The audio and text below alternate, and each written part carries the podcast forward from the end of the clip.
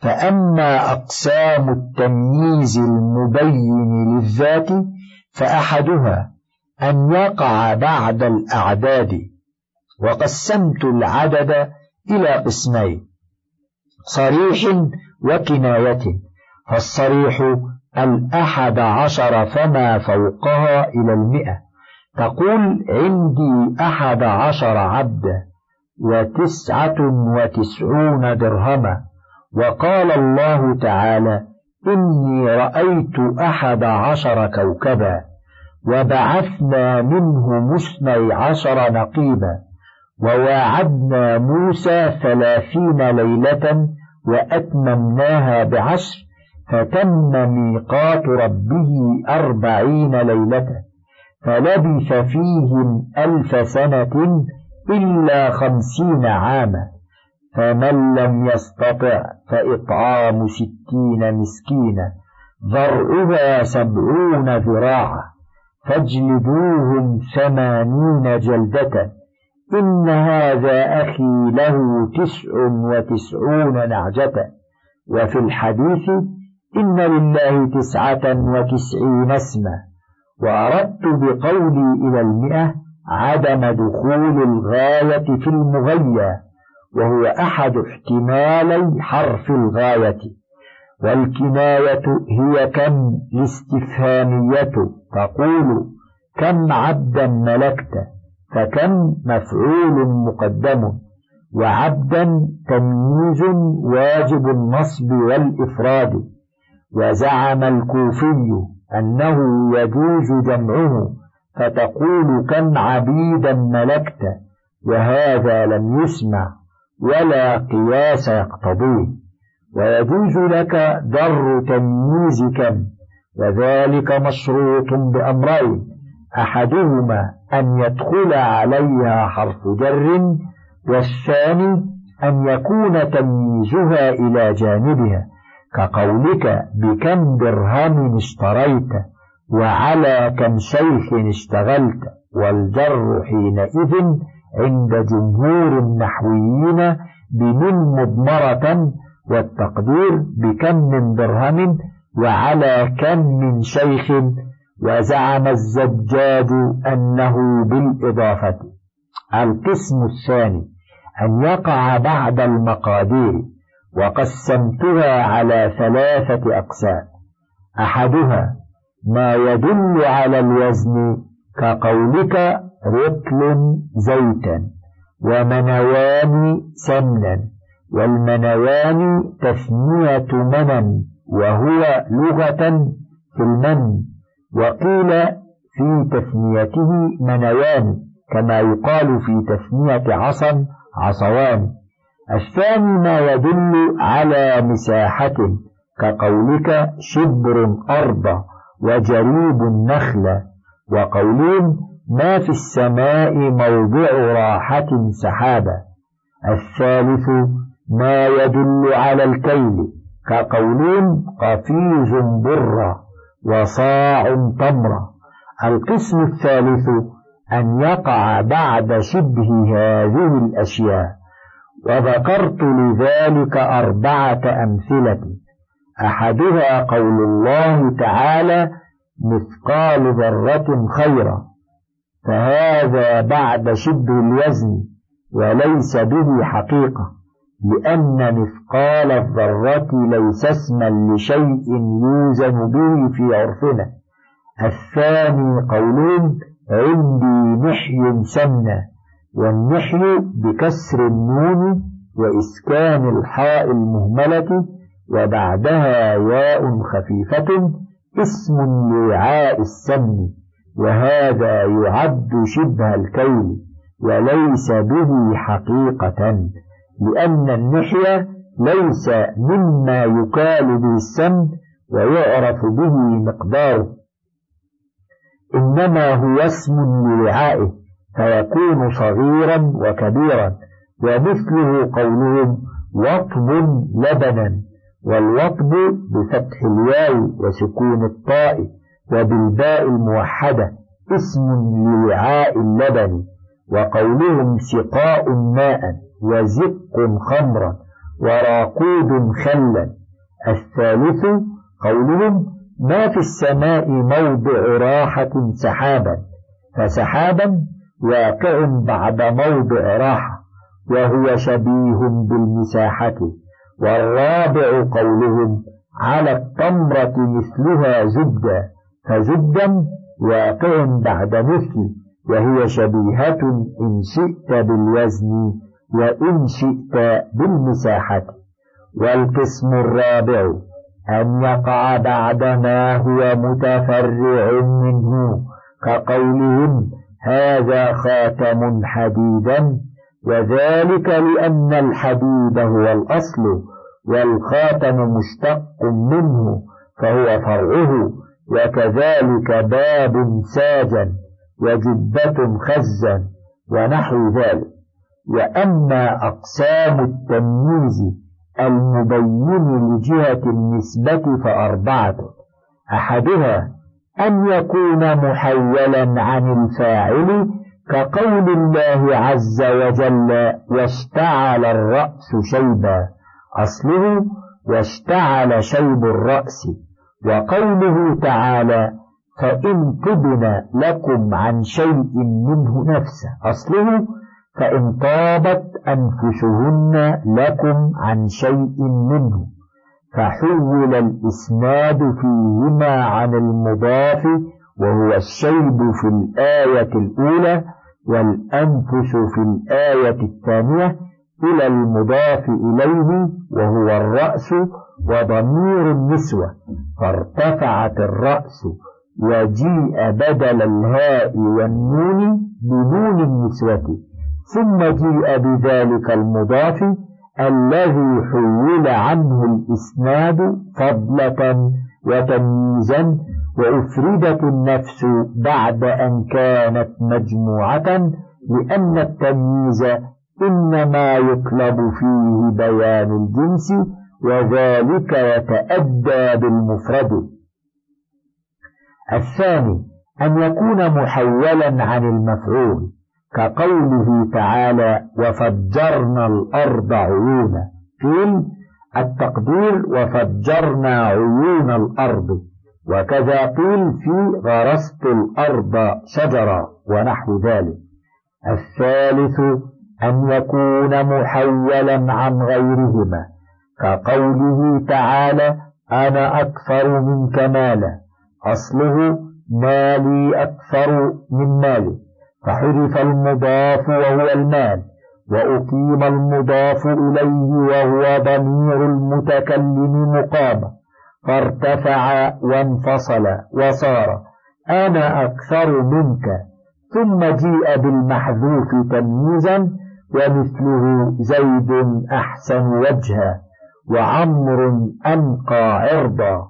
وشبه ذلك التقدير وجه زيد أحسن وعرض عمرو أنقى. الرابع أن يكون غير محول كقول العرب لله بره فارسا وحسبك ناصرة. وقول الشاعر يا جارة ما أنت جارة. يا حرف نداء. جارة منادى مضاف للياء وأصله يا جارتي فقلبت الكسرة فتحة والياء ألفا ما مبتدأ وهو اسم استفهام وأنت خبر والمعنى عظمت كما يقال زيد وما زيد أي شيء عظيم وجاره تمييز وقيل حال. وقيل ما نافية وأنت اسمها وجارة خبر ما الحجازي. أي لست جارة بل أنت أشرف من الجارة. والصواب الأول ويدل عليه قول الشاعر يا سيدا ما أنت من سيدي. موطأ الأكناف رحب الذراع. ومن لا تدخل على الحال وإنما تدخل على التمييز. ثم قلت التاسع المستثنى بليس أو بلا يكون أو بما خلا أو بما عدا مطلقا أو بإلا بعد كلام تام موجب أو غير موجب. وتقدم المستثنى نحو فشربوا منه إلا قليلا منهم. ونحو وما لي إلا آل أحمد شيعة وغير الموجب. إن ترك فيه المستثنى منه فلا أثر فيه لإلا ويسمى مفرغا. نحو ما قام إلا زيد. وإن ذكر فإن كان الاستثناء متصلا فإتباعه للمستثنى منه أرجح. نحو ما فعلوه إلا قليل منهم أو منقطعا فتميم تجيز إتباعه إن صح التفريغ والمستثنى بغير وسوى مخفوض وبخلا وعدا وحاشا مخفوض أو منصوب وتعرب غير باتفاق وسوى على الأصح إعراب المستثنى بإلا. وأقول التاسع من المنصوبات المستثنى وإنما يجب نصبه في خمس مسائل. إحداها أن تكون أداة الاستثناء ليس كقولك قاموا ليس زيدا وقول النبي صلى الله عليه وسلم ما أنهر الدم وذكر اسم الله عليه فكلوا ليس السن والظفر فليس هنا بمنزلة إلا في الاستثناء فالمستثنى بها واجب النصب مطلقا بإجماع. والثانية أن تكون أداة الاستثناء لا يكون كقولك قاموا لا يكون زيدا فلا يكون أيضا بمنزلة إلا في المعنى. والمستثنى بها واجب النصب مطلقا كما هو واجب مع ليس. والعلة في ذلك فيهما أن المستثنى بهما خبرهما وسيأتي لنا أن كان وليس وأخواتهما يرفعن الاسم وينصبن الخبر. فإن قلت فأين اسمهما؟ قلت مستتر فيهما وجوبا وهو عائد على البعض المفهوم من الكل السابق وكأنه قيل ليس بعضهم زيدا ولا يكون بعضهم زيدا ومثله قوله تعالى يوصيكم الله في أولادكم للذكر مثل حظ الأنثيين. فإن كن نساء فوق اثنتين أي فإن كانت البنات. وذلك لأن الأولاد قد تقدم ذكرهم وهم شاملون للذكور والإناث. فكأنه قيل أولا يوصيكم الله في بنيكم وبناتكم ثم قيل فإن كن وكذلك هنا. الثالثة أن تكون الأداة ما خلا. كقولك جاء القوم ما خلا زيدا. وقول لبيد بن ربيعة العامري الصحابي ألا كل شيء ما خلا الله باطل وكل نعيم لا محالة زائل. الرابعة أن تكون الأداة ما عدا. كقوله جاء القوم ما عدا زيدا. وكقول الشاعر تمل الندامى ما عداني فإنني بكل الذي يهوى نديمي مولع فالياء في موضع نصبه بدليل لحاق نون الوقاية قبلها وحكى الجرمي والربعي والأخفش الجر بعد ما خلا وما عدا وهو شاذ فلهذا لم أحفل بذكره في المقدمة. فإن قلت لما وجب عند الجمهور النصب بعد ما خلا وما عدا وما وجه الجر الذي حكاه الجرمي والرجلان قلت أما وجوب النصب فلأن ما الداخلة عليها مصدرية وما المصدرية لا تدخل إلا على الجمل الفعلية. وأما جواز الخفض فعلى تقدير ما زائدة لا مصدرية وفي ذلك شذوذ فإن المعهود في زيادة ما مع حرف الجر ألا تكون قبل الجار والمجرور بل بينهما كما في قوله تعالى عما قليل ليصبحن نادمين فبما نقضهم ميثاقهم لعناهم؟ مما خطيئاتهم أغرقوا وقولي مطلقة راجع إلى المسائل الأربع أي سواء تقدم الإيجاب أو النفي أو شبهه. الخامسة أن تكون الأداة إلا وذلك في مسألتين. إحداهما أن تكون بعد كلام تام موجب ومرادي بالتام أن يكون المستثنى منه مذكورا وبالإيجاب ألا يشتمل على نفي ولا نهي ولا استفهام وذلك كقوله تعالى فشربوا منه إلا قليلا منهم وقوله تعالى فسجد الملائكة كلهم أجمعون إلا إبليس الثانية أن يكون المستثنى مقدما على المستثنى منه كقول الكميت يمدح آل البيت رضي الله عنهم وما لي إلا آل أحمد شيعة وما لي إلا مذهب الحق مذهب ولما انتهيت إلى هنا استطردت في بقية أنواع المستثنى وإن كان بعض ذلك ليس من المنصوبات البتة وبعضه متردد بين باب المنصوبات وغيرها. فذكرت أن الكلام إن كان غير إيجاب وهو النفي والنهي والاستفهام. فإن كان المستثنى منه محذوفا فلا عمل لإلا وإنما يكون العمل لما قبلها.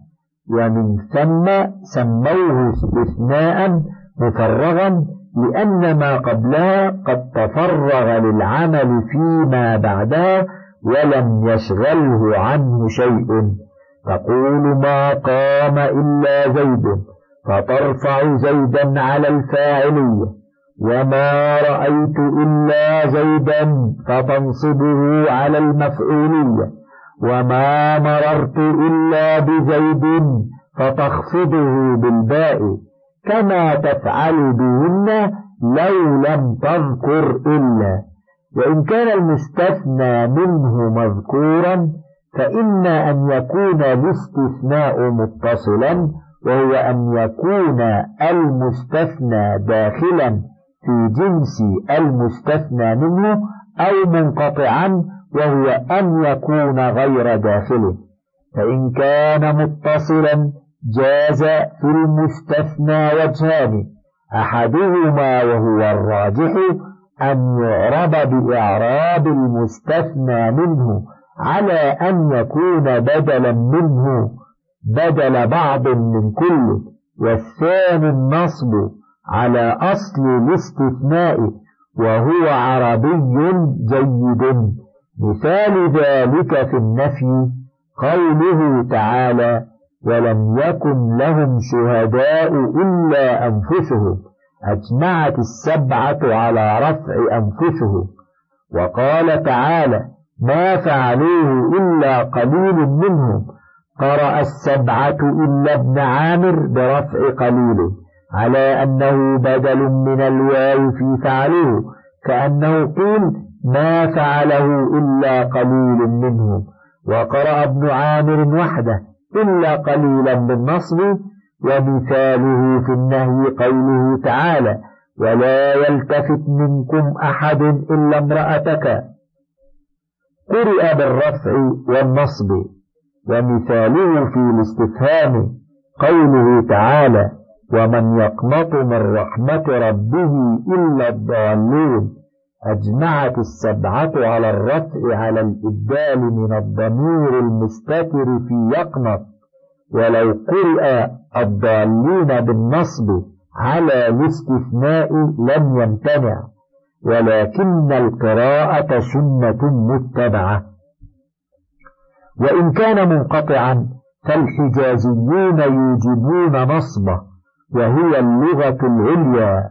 ولهذا أجمعت السبعة على النصب في قوله تعالى ما لهم به من علم إلا اتباع الظن وقوله تعالى وما لأحد عنده من نعمة تجزى إلا ابتغاء وجه ربه الأعلى ولو أبدل مما قبله لقرأ برفع إلا اتباع وإلا ابتغاء ولأن كل منهما في موضع رفع إما على أنه فاعل بالجار والمجرور المعتمد على النفي وإما على أنه مبتدأ تقدم خبره عليه والتميميون يجيزون الإبدال ويختارون النصب.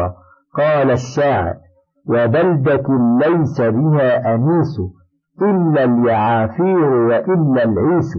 فأبدل اليعافير والعيس من أنيس وليس من جنسه.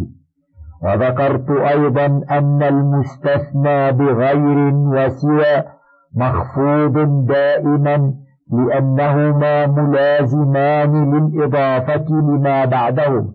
فكل اسم يقع بعدهما فهما مضافان إليه فلذلك يلزمه الخفض وأن المستثنى بخلا وعدا وحاشا يجوز فيه الخفض والنصب فالخفض على أن يقدرن حروف جر والنصب على أن يقدرن أفعالا استطر فاعلهن والمستثنى مفعول هذا هو الصحيح.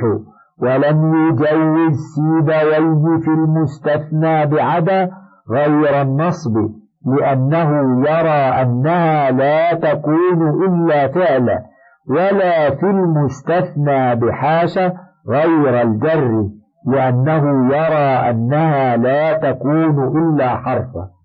ثم قلت والبواقي خبر كان وأخواتها.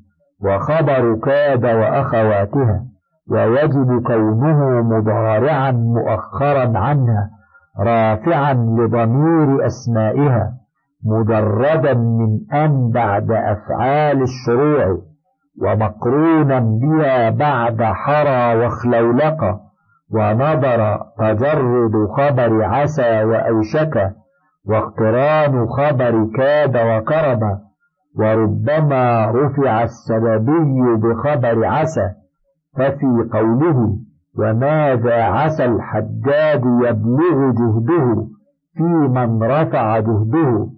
شذوذان وخبر ما حمل على ليس واسم إن وأخواتها.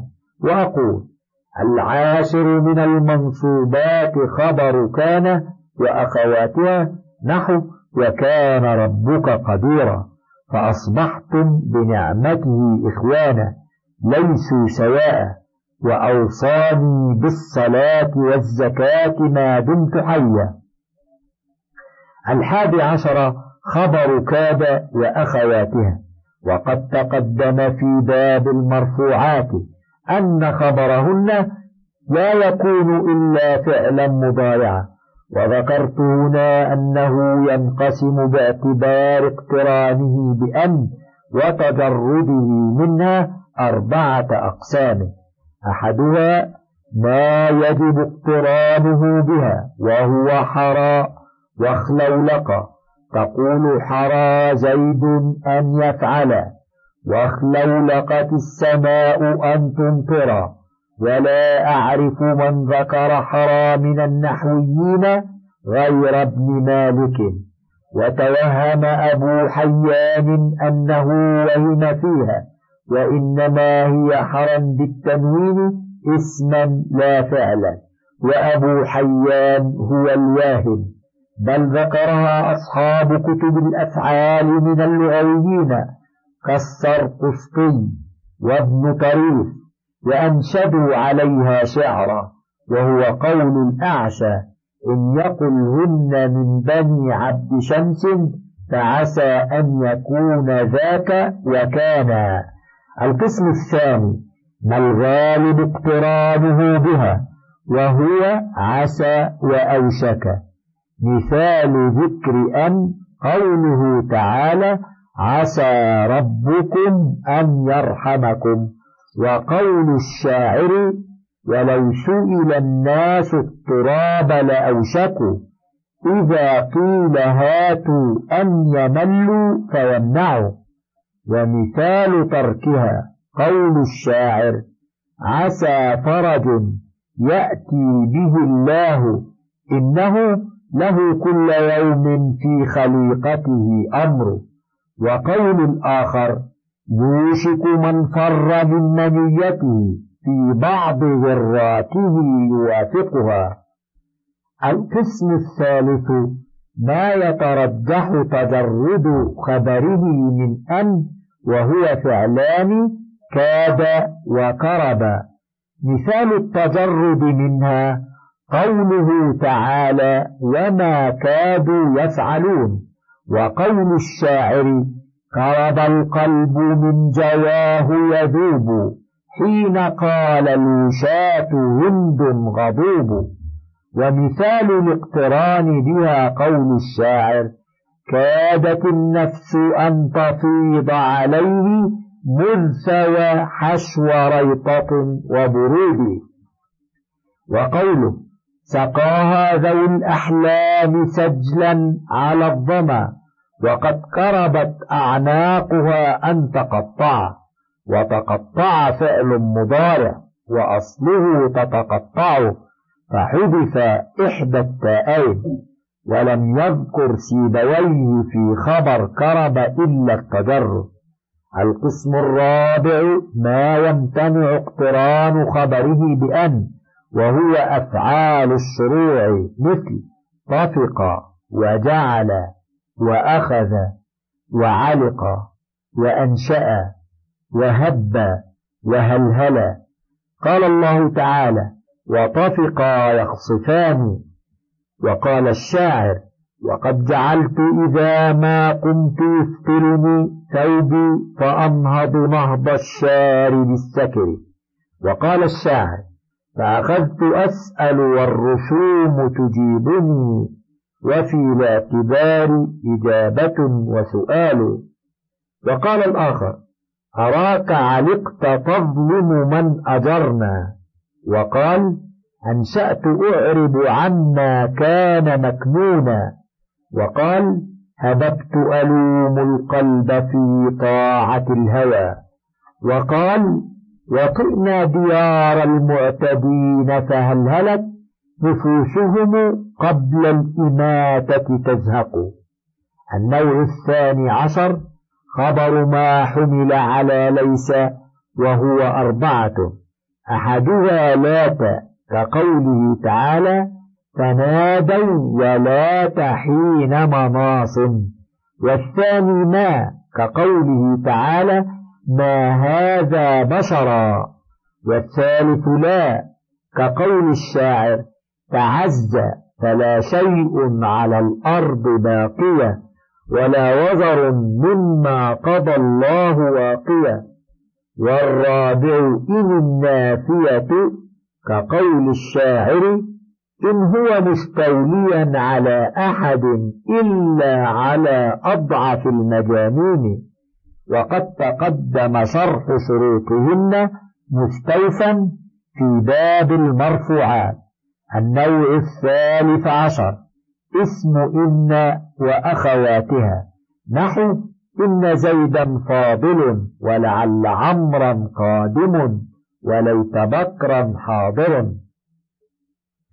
ثم قلت وإن قرنت بمال مزيدة أو ألغيت وجوبا إلا ليت فجوازا وأقول مثال ذلك إنما الله إله واحد كأنما يساقون إلى الموت وقول الشاعر أعد نظرا يا عبد قيس لعلما أضاءت لك النار الحمار المقيدة.